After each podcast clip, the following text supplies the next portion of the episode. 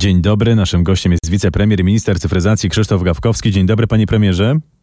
Dzień dobry Państwu, dzień dobry. Elon Musk będzie dziś w Krakowie, jak pan zapewne słyszał. Spotyka się pan z nim? Będzie w Krakowie i bardzo dobrze, ale nie prowadzone są żadne rozmowy, które mają zakończyć się jakimś spotkaniem. Już informowaliśmy o tym w piątek. To jest wizyta, która de facto ma charakter bardzo osobisty. Czyli żadnej wielkiej inwestycji Tesla albo SpaceX nie będzie w Polsce? Nie wiem, czy nie będzie. Może będzie. Chciałbym, żeby była i życzyłbym sobie, żeby Polska się rozwijała, ale nic na ten temat nie wiem, żeby Elon Musk dzisiaj potwierdzał jakąś wielką inwestycję w Polsce. Ale prób żadnych umówienia spotkania nie było. My jako ministerstwo nie występowaliśmy z takimi próbami. Kontaktowali się z nami przedstawiciele mm, pana Maska, twierdząc, że będzie, ale nie wiedzą, jak będzie wyglądał harmonogram. No dobrze, życzymy e, Ilonowi Maskowi, żeby się dobrze bawił w Krakowie. E, panie premierze, e, Andrzej Duda zapowiada ponowny akt łaski wobec Mariusza Kamińskiego i Macieja Wąsika. Dlaczego od razu tego nie zrobił? Mam nadzieję, że w myślach i rozumie pana prezydenta rozsądek zwycięża bo od początku tą sprawę można było szybko rozładować, emocjonalnie zamknąć, a prezydent nie wiem na co czekał. Pierwsze ułaskawienie było de facto nieuprawnione, nie trzeba było dłużej czekać, można było to zrobić, nie byłoby żadnych problemów. Prezydent eskaluje sytuację w Polsce i to jest dla mnie dziwna sytuacja. Wygląda trochę jakby ostatnie słowa Jarosława Kaczyńskiego przyspieszyły tę sprawę, pewnie pan słyszał. Ja mam wrażenie, że prezydent pogubił się sam ze swoimi myślami i tutaj nie musi nic przyspieszać, bo kilka razy w ostatnich dwóch tygodniach słyszałem, że już ułaskawi, nie ułaskawi, że prawie ułaskawił, że nigdy nie ułaskawi. Co dzień zmieniała się narracja. Pani szefowa, szefowa kancelarii pana prezydenta jednego dnia mówiła, że to się nigdy nie wydarzy, drugiego dnia podejmowano decyzję o wstrzęciu procesu. Nie, nie rozumiem takich działań. To znaczy, gdyby tak działało e, e, Kancelaria Presy Rady Ministrów, to Polska by już dawno nie działała. Wicepremier Krzysztof Gawkowski zostaje z nami w internetowym radiu RMF24. E, słuchajcie nas na rmf24.pl i w aplikacji RMF On. Tomasz Weryński, zapraszam. Panie premierze, no właśnie tam były takie słowa Jarosława Kaczyńskiego, ja je teraz może przytoczę. Mam nadzieję, że prezydent się zdecyduje i w końcu uwolni, e, no, jak rozumiem, Macieja Wąsika i, e, i pana Kamińskiego. Z tą metodą, którą zastosował, to jeszcze rok może trwać, tak powiedział prezes PiS Jarosław Kaczyński. No i w zasadzie kilka dni później Andrzej Duda zapowiada, że ułaskawi jednak w ten taki, no powiedziałbym, szybszy sposób. Prezydent e, w tej sprawie zachowuje się trochę jak pogubiony we mgle, to znaczy opowiada różne wersje swoich przyszłych działań, ale nic nie opowiada konkretnego. Dla mnie sprawa jest jasna, to znaczy mamy dwóch ludzi skazanych prawomocnymi wyrokami sądu. Wcześniej żadne działania prezydenta w tej sprawie nie mogły mieć mocy, bo nie było prawomocnego wskazania sądu. Siedzą w więzieniu, tak jak każdy inny siedziałby w więzieniu w takiej sytuacji. Jeżeli prezydent chce zastosować swoją prerogatywę, może. Nie chce, nie stosuje. Dlaczego tego nie robi? Nie wiem. No Dlaczego... No właśnie, na, na, co czekać, skoro jest decyzja? No, panu Wąsikowi i Kamińskiemu raczej robi różnicę każdy dzień, prawda? Pewnie tak, chyba że w obozie Prawa i Sprawiedliwości, Zjednoczonej Prawicy pana prezydenta zależy na tym, żeby tą sprawę rozgrywać polityczne. I to jest jedyne dla mnie wytłumaczenie, to znaczy mm, Kaczyński z Dudą nie rozmawiają, wszyscy tam, tam są pogubieni. Jeden Czyli przydzielono im rolę męczenników, myśli pan? A drugi myśli, żeby nie siedzieli. I e, tak naprawdę gdyby razem porozmawiali, to by coś e, w tej sprawie poszło do przodu, ale wygląda to tak, że Kaczyński wymusza rzeczywiście na Dudzie, a Duda nie wie, co ma zrobić no śmieszne to i straszne, bo pokazuje, jak państwo przez 8 lat nie funkcjonowało. To znaczy, że prezydent był na telefon pana Kaczyńskiego, a pan Kaczyński de facto e, no, wydawał polecenia prezydentowi. A jak pan sądzi, co z nimi? Jak rozumiem, no jeżeli nawet zostaną ułaskawieni i opuszczą e, zakład karny, to do Sejmu nie wrócą. Mandaty wygasły ostatecznie. W tej sprawie konstytucja jest jasna. Zostajesz skazany prawomocnym wyrokiem sądu, tracisz mandat, nie jesteś posłem, więc wyjść z więzienia można, kandydować po ułaskawieniu będzie można, ale nie będzie można w tej kadencji zostać posłem, więc żadnego powrotu do parlamentu nie ma. Wicepremier Krzysztof Gawkowski jest e, naszym gościem. E, panie premierze, jak pan odnalazł się w nowym resorcie? Wszystko, co związane z cyfryzacją, ma pan już w małym palcu? Pewnie, że to nie jest tak, że jesteśmy w stanie rozwiązać wszystkie problemy, które się e, pojawiły, albo mieć świadomość tego, że wszystko jesteśmy w stanie załatwić z dnia na dzień. Pojawiały się sprawy, które nas zaskakiwały. No, przyszliśmy do resortu, w którym okazało się, że na przykład płatności za laptopy które trzeba było e, realizować e, dla nauczycieli, w wielu miejscach nie były zrealizowane, że ludzie czekali po 60 dni. Zaczęliśmy przyspieszać takie procesy podstawowe, chociażby, żeby ludzie dostali swoje pieniądze za to, że de facto byli sponsorami przez jakiś dłuższy czas, czasami ponad 60 dni państwa. No tematów bieżących, tak bliskim ludziom w tej dziedzinie oczywiście nie brakuje. A potrafi pan na przykład powiedzieć, czym jest spoofing, a czym phishing? No oczywiście, to znaczy różnego rodzaju ataki hakerskie, które się zdarzają i jak e, patrzymy sobie na to, jak e, dzisiaj wygląda mm, taka sytuacja, jak no, niebezpieczeństwo, bo niebezpieczeństwo w sieci i różne ataki haker, hakerskie są e, no, codziennością, to trzeba je za wszelką cenę w jakiś sposób na nie reagować. I to jest najważniejsze, żebyśmy umieli. Zresztą już niedługo wchodzi taki nowy akt prawny, Digital Service akt DESA, który będzie jednym z rozstrzygających tych problemów przyszłościowych, można powiedzieć. Panie premierze, a jakie są Pana priorytety, jakieś takie dwa najważniejsze projekty, które chciałby Pan e, wprowadzić w życie? Takie flagowe. Higiena cyfrowa. Co to, to znaczy? Co... No to takie myślenie o tym, jak zbudować w Polsce bezpieczeństwo sieciowe, jak zbudować bezpieczeństwo przed atakami hakerskimi, na takim poziomie myślenia, że i dziecko, i ktoś w średnim wieku, i ktoś w starszym wieku zdaje sobie sprawę, że może być narażony na niebezpieczeństwo w sieci. To znaczy najmłodszy wie, że jak używa tabletu, komputera, iPada, to gdzieś na poziomie już pierwszego kontaktu z siecią musi ktoś się nim opiekować. A jak zamierzacie dotrzeć do tych ludzi? Na przykład, Słucham? szczególnie jak zamierzacie dotrzeć do tych ludzi, szczególnie starszych, którzy. No jakby... To ja powiem o młodszych i powiem o starszych, bo od mhm. młodszych zacząłem, dobrze? Jasne. O młodszych to trzeba wprowadzić w podstawie nauczania, w myśleniu o takim nowoczesnym zabezpieczeniu się przed różnymi atakami sieciowymi, czy w ogóle przed siecią, przez specjalne przedmioty dotyczące cyberochrony. Znaczy, jeżeli nie będziemy dzieciaki uczyli w czwartej klasie już, a później w kolejnych klasach podstawówki, czym jest niebezpieczeństwo w sieci, to będzie coraz gorzej. To znaczy, będziemy w sytuacji naprawdę bardzo kryzysowej. A jeżeli popatrzymy sobie na to, jak ma wyglądać to niebezpieczeństwo u starszego, no to musimy też dawać mu poczucie, że babcia, czy dziadek, czy jeszcze starsi e, muszą mieć tą świadomość, że mm, ktoś ich uczy czym jest e, samo użytkowanie hardware'u, czyli sprzętowe, a z drugiej strony, że software może, czyli, czyli różnego rodzaju programy, wprowadzać na ich urządzenia, mniej, no, wyciągać ich dane, czy, czy używać tych danych przeciwko nim. No więc tak informacyjne kampanie, doprowadzenie do sytuacji, w której taka higiena cyfrowa stanie się co, codziennością w naszym życiu, że jak będę ja, pan, nasze dzieci, czy nasi e, starsi opiekunowie włączać swój telefon czy inne urządzenie, będą mieli świadomość. Jestem tutaj, ale jednocześnie sieć nie jest całkiem bezpieczna. No i ta higiena cyfrowa chciałbym, że stała się takim fundamentem myślenia o nowoczesnym państwie w XXI wieku, bo w takim czasie już żyjemy, że ta higiena cyfrowa powinna być czymś normalnym, a nie, że opowiadamy sobie dzisiaj o niej rano w raniu. Trzymamy oczywiście mocno kciuki, żeby, żeby się udało to zrealizować. A niech pan powie, będziemy mogli zarejestrować samochód przez internet? Chciałbym, żeby tak było, ale to też jest proces. To, to, nie wygląda na tym, że w ciągu czterech e, lat jesteśmy, znaczy może inaczej. Chciałbym, żeby to się wydarzyło w ciągu czterech lat i to jest jeden z celi na, na tą kadencję, ale też nie jestem dzisiaj w stanie powiedzieć, czy będzie to rok 2025 czy 2026. Dobrze by było, żebyśmy w takim czasie, w którym wiele rzeczy przez internet można załatwić, tą jedną z najtrudniejszych rzeczy, która wiele godzin nam spędza, w powiatowym miejscu, gdzie chcemy zarejestrować samochód, czyli idziemy do Wydziału Komunikacji i tam czasami spędzamy kilkanaście godzin, więc to, no to takiej rejestracji samochodu byłoby dla każdego obywatela, który może zarejestrować samochód, który ma samochód, czymś wyjątkowo e, ułatwiającym życie. A wyrobić dowód osobisty, prawo jazdy, paszport, czy to jest jakiś plan na to? Cyfryzacja urzędnicza, bo tak możemy ją nazwać, mhm. elektroniczna administracja, a takiego słowa trudnego też użyję interoperacyjność, czyli to, że będziemy mogli wszystkich systemów używać w naszym telefonie, to, że będziemy mogli od zarejestrowania firmy, poprzez zarejestrowanie różnego rodzaju działalności codziennych, mogli sobie mm, w jednym urządzeniu i w jednym miejscu obsłużyć no, dużą część naszego życia jest oczywiście całe celem i, i to nie jest cel tylko mój, tylko myślę, że i poprzednicy, i w przyszłości kolejni następcy cyfryzacji tak będą myśleli.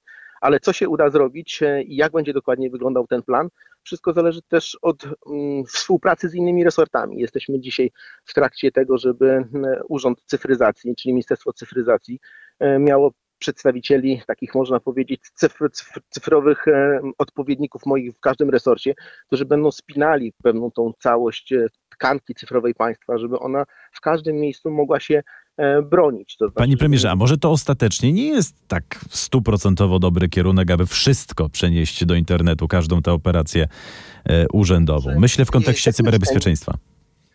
Ale to nie chodzi o to, że my mamy przenieść wszystko, my państwa do internetu nie przeniesiemy. My mamy ułatwiać życie. To znaczy dzisiaj też z OM obywatela nie wszyscy Polacy korzystają. Korzysta kilkanaście milionów ludzi, ale nie korzysta każdy. Co to znaczy, że nie korzysta każdy?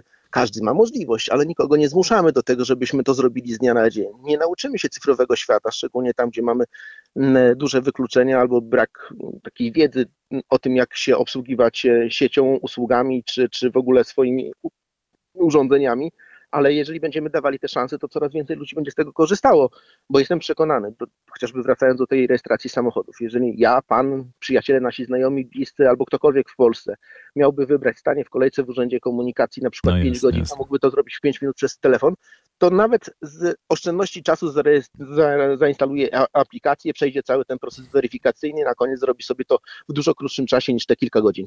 Zdecydowanie tak. Panie, panie premierze, będzie pan dążył do stworzenia funduszu dotyczącego sztucznej inteligencji. Po co ten fundusz i czy, czym to w ogóle, co to w ogóle będzie?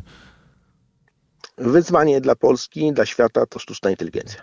Jeżeli mówimy o sztucznej inteligencji, o tym, jak e, może wyglądać ona w XXI e, wieku, to będzie zmieniała e, cyfrową rzeczywistość i to cyfrową rzeczywistość na poziomie takiego myślenia o tym, że dotyka każdego aspektu naszego życia. dotyka tego, że mogą być wytwarzane różnego rodzaju E, deepfake'i. Mogą być wytwarzane różnego rodzaju działania, których nie jesteśmy w stanie rozpoznać. Na przykład politykom głos można łatwo podłożyć i, i, i wizerunek ich nie jesteśmy w stanie sprawdzić, czy to jest prawdziwe, czy fałszywe.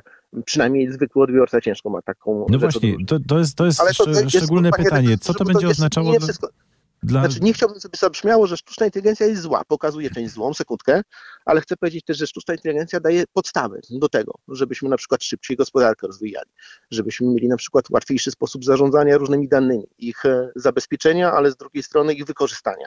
Więc regulowanie sztucznej inteligencji ale i wsparcie dla sztucznej inteligencji powinno być czymś normalnym, codziennym, czymś, co będziemy umieli wykorzystywać. Dlatego specjalny fundusz, który będzie dawał poczucie, że możemy na przykład inwestować w firmy, dawać poczucie, że ktoś się może rozwijać. Wiadomo, że nie wszystko wyjdzie, ale że. Jak rozumiem, w jakieś polskie startupy w polskie, w polskie startupy, w polskie instytucje, e, w polskich naukowców, matematyków, informatyków, którzy chcieliby, dawaliby sobie szansę.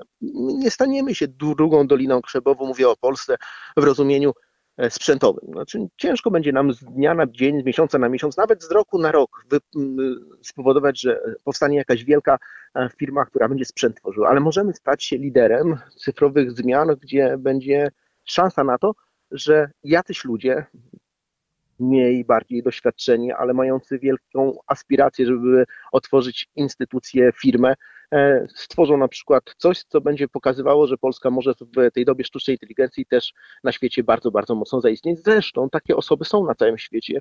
Jesteśmy w Ministerstwie Cyfryzacji z nimi w kontakcie, też chcemy z nimi współpracować, nie tylko w Polsce, tworząc miejsca dla rozwoju sztucznej inteligencji, ale korzystać też z naszych zasobów polskich naszych rodaków, którzy na świecie wielkie kariery, wielkie pieniądze i wielkie też szanse na rozwój sztucznej inteligencji zobaczyli, tam się rozwijają.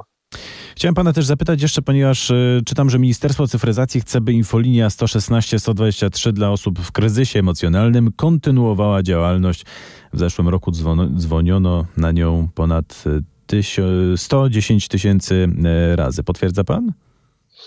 Tak, chcielibyśmy, żeby cała platforma 116 SOS, bo 116 123 to jest sam numer telefonu, ale platforma 116 SOS była poczuciem, że każda osoba w kryzysie emocjonalnym, każda osoba, która wie, że jakiś spotyka ją kryzys psychiczny, mogła też szybko się skontaktować albo przez telefon, o którym Pan wspomniał, albo przez czat, albo przez napisanie wiadomości i w trybie 24-godzinnym przez infolinię w trybie odpowiedzi 48-godzinnej, żeby wiedziała, że zostały jej problemy zagospodarowane, albo w jakiejś części ktoś próbuje przynajmniej skontaktować się, dowiedzieć, co się stało. I szansa na to e, do tej pory istniała. Prawo i Sprawiedliwość zabezpieczyło takie środki tylko do maja mm, bieżącego roku, ale jak przyszedłem do ministerstwa i zobaczyłem statystyki, jak one wyglądają, i od strony takiej odpowiedzialności za to, mm, że rzeczywiście E, dużo ludzi dzwoni, dużo telefonów jest odbieranych i dużo pomocy jest dawanych. To dzisiaj przerwanie tego, jakakolwiek forma e, odebrania tej infolinii przecież naszym rodakom w całym kraju wydaje mi się bardzo nieuczciwa i byłoby to złe, gdybyśmy no zdecy- zdecydowanie tak. Dla, w, tym, w tym przypadku dla starszych, bo to jest infolinia dla tych, którzy skończyli 18 lat życia, została zlikwidowana. Panie premierze, a czy jest jakiś pomysł, aby zwiększyć liczbę godzin z informatyki w szkole? Będzie pan lobbował w tym temacie? Jesteśmy w relacji w tej sprawie z Ministerstwem Edukacji Narodowej. E, tylko mam takie wrażenie, że w Ministerstwie Edukacji, w Ministerstwie, bo też w nauce i szkolnictwie wyższym to nie może polegać na tym, że my powiemy, że to zwykła informatyka jest potrzebna, bo to nie chodzi o to, żebyśmy tylko informatyki uczyli, ale potrzeba, żebyśmy systemowo o tym popatrzyli, to znaczy matematyka, informatyka, cyberhigiena, cyberbezpieczeństwo, odpowiedzialność za to, co robimy w sieci. To więc musi być trochę szerszy system, połączony też z lekcjami E, programowania, bo przecież e, informatyka to dzisiaj nie jest często tak w wielu szkołach, że to jest programowanie. My takie lekcje pilotażowe też już wprowadziliśmy, taki program pilotażowy też był realizowany. Dla mnie nauka programowania i ten szerszy konspekt cyfrowego świata jest bardzo ważny. Uważam, że i w MENie, i w Menscie takie informacje też istnieją i to wspólne działania tylko mogą doprowadzić Czyli jak do... rozumiem, ten e, program, generalnie cyfryzacja będzie się gdzieś przenikała E, przez e, inne e, przedmioty w szkole? Cyfryzacja będzie się przenikała przez życie człowieka. To mhm. znaczy przenika się tam, gdzie jest zdrowie, przenika się tam, gdzie jest gospodarka, przenika tam, gdzie jest rozwój technologia, przenika się tam, gdzie jest ochrona środowiska, przenika tam, gdzie jest edukacja i obrona narodowa i sprawy wewnętrzne. Więc gdybyśmy dzisiaj spróbowali odpowiedzieć na pytanie, czy są jakieś przestrzenie, w których nie ma Jasne. cyfryzacji, to chyba takich przestrzeni nie ma. Panie premierze, chciałem pana zapytać też o współpracę z wojskiem e, w sprawie cyberbezpieczeństwa. To chyba jest największe wyzwanie, nie sądzi pan?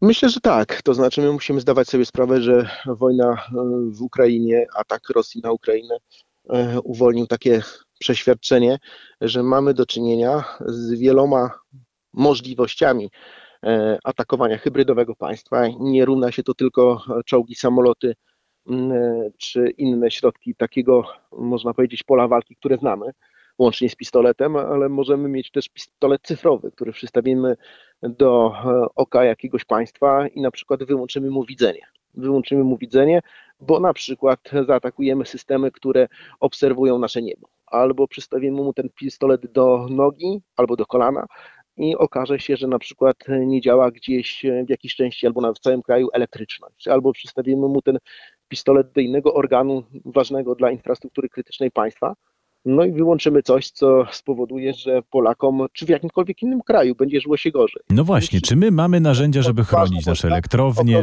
infrastrukturę krytyczną przed atakami hakerskimi, na przykład ze strony Rosji? Dlatego ważne jest, żebyśmy rozwijali też wojska e, tej, e, tego komponentu obrony cyberprzestrzeni. To jest jeden z tych elementów, który mamy dobrze przygotowany. Jednym z pierwszych spotkań, które odbyliśmy razem z kierownictwem resortu, było odwiedzenie naszego ośrodka komponentu wojsk obrony cyberprzestrzeni. Spotkaliśmy się z generałem Molendą, rozmawiając między innymi o tym, jak przenikają się sprawy dotyczące cyfrowej, e, cywilnej i wojskowej strefy państwa. I to też e, daje takie poczucie, że i Ministerstwo Obrony, i Ministerstwo Cyfryzacji na polach bezpieczeństwa ma bardzo dużo wspólnego. Szczególnie, że kontekst zagrożeń ze strony Rosji, tych wojskowych i tych cybernetycznych na polu wojskowym, myślę, że będzie się tylko zwiększał, a nie zmniejszał. No, ostatnio słyszeliśmy o zagłuszaniu sygnału GPS w Polsce już kolejny raz w zasadzie. Co pan na ten temat może nam powiedzieć? Mamy wiedzę, kto to robił? Potrafimy sobie z tym radzić? po, znaczy po pierwsze wiemy, że dzieją się sytuacje, które są zagrożeniem dla nas, po drugie są podejmowane decyzje i różnego rodzaju komponenty spraw, które nie mają klauzuli jawnej, ale na pewno jesteśmy w stanie o tym to sobie wyobrazić, przeciwdziałać temu i mieć świadomość, jak powinniśmy w takich sytuacjach rozmawiać na zespole koordynacyjnym dotyczącym tej, tych polityk związanych właśnie ze strefami cyberochrony. To był jeden z głównych tematów, o których rozmawialiśmy, który wpisywałem do agendy. Panie premierze, już na koniec, bo czas nas goni, jeszcze słowo o polityce. Kto powinien zostać wspólnym kandydatem opozycji na prezydenta?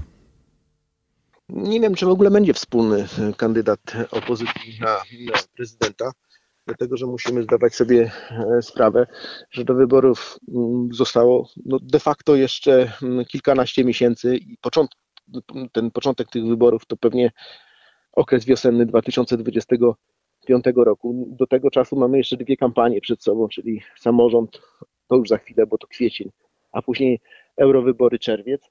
Więc za czym przejdziemy do jednej albo do drugiej e, kampanii, no to to jeszcze trochę czasu, za czym się to wszystko w polskiej polityce poukłada. Dla mnie lewica powinna wystawić swojego kandydata w wyborach prezydenckich, szczególnie, że jest druga tura tych wyborów. A dziś by kogoś pan namaścił?